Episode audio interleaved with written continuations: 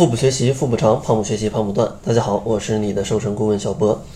这期节目呢，主要想跟大家来聊一聊，如果呃你的基数非常大，那减肥的过程当中有什么需要注意的？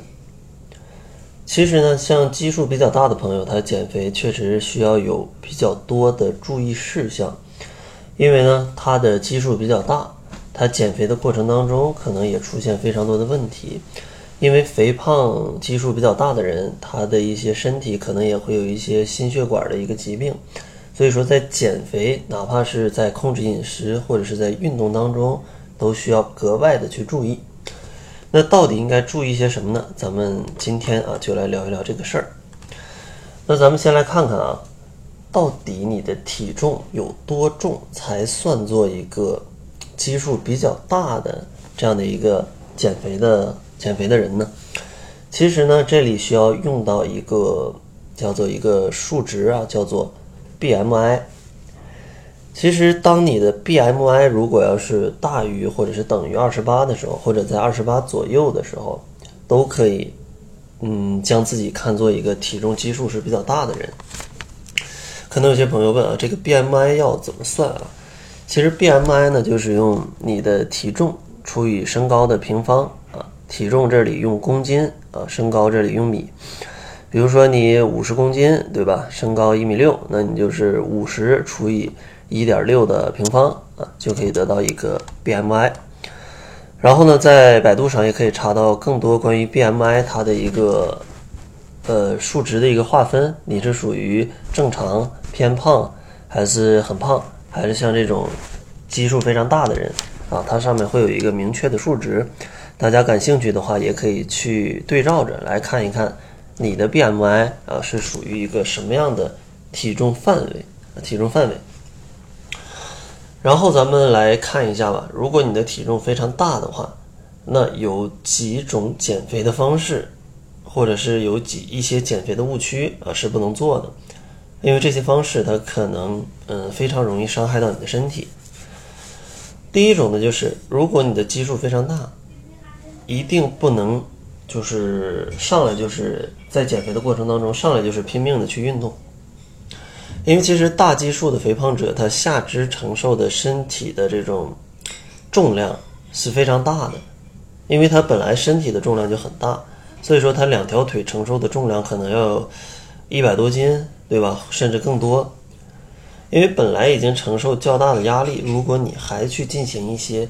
跑步啊，开合跳啊，或者像什么郑多燕啊这些剧烈运动的啊运动，那无疑就会给你的下肢关节造成一些损伤。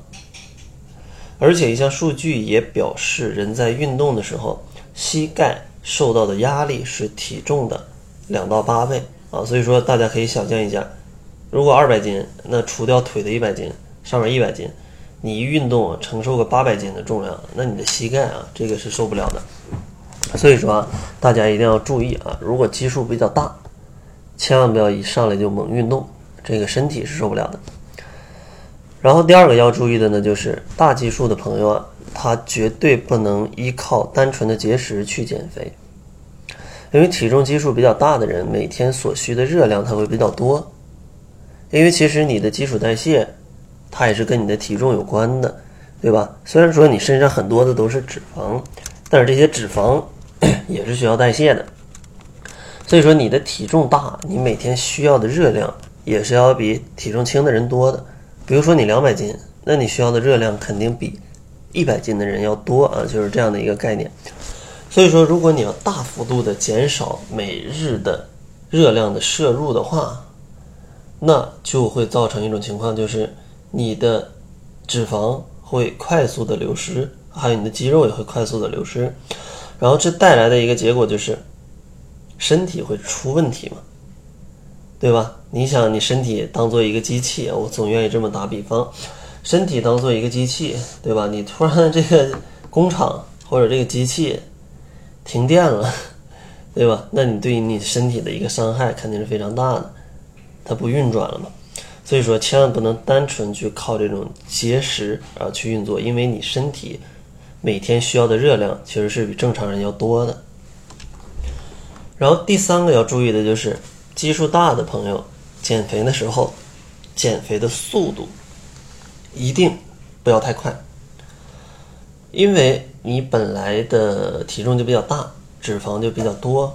如果你把脂肪快速的减少，会带来的一个后果就是皮肤会很松弛啊，就像沙皮狗那样。这样其实是非常影响美观的，我相信不是大家所想要的。所以说，如果你的基数比较大，千万不要去想着一些我要快速瘦，什么一个礼拜瘦十斤二十斤的，那这样很容易就会造成你身体的皮肤的松弛，而且这种松弛它日后是比较难恢复的，啊是比较难恢复的，是比你减肥啊还要难。